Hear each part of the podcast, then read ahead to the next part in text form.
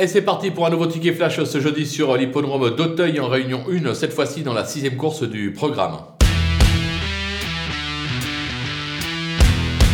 Dans cette épreuve, on va racheter bien évidemment euh, le numéro 7, euh, la Chenevière, euh, qui a été très malheureuse le dernier coup. Elle est tombée, mais sa chute comporte des excuses.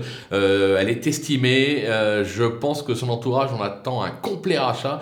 Je pense qu'elle est capable de devancer le numéro 2, Impressive, qui sera probablement le grandissime favori de l'épreuve, qui a montré des moyens, qui reste sur deux sorties cette année, deux deuxième place. On attend toujours un premier succès. Bah, je pense que ça ne sera pas pour jeudi, mais pour la fois d'après. Donc on va tenter un couplet gagnant placé euh, des deux.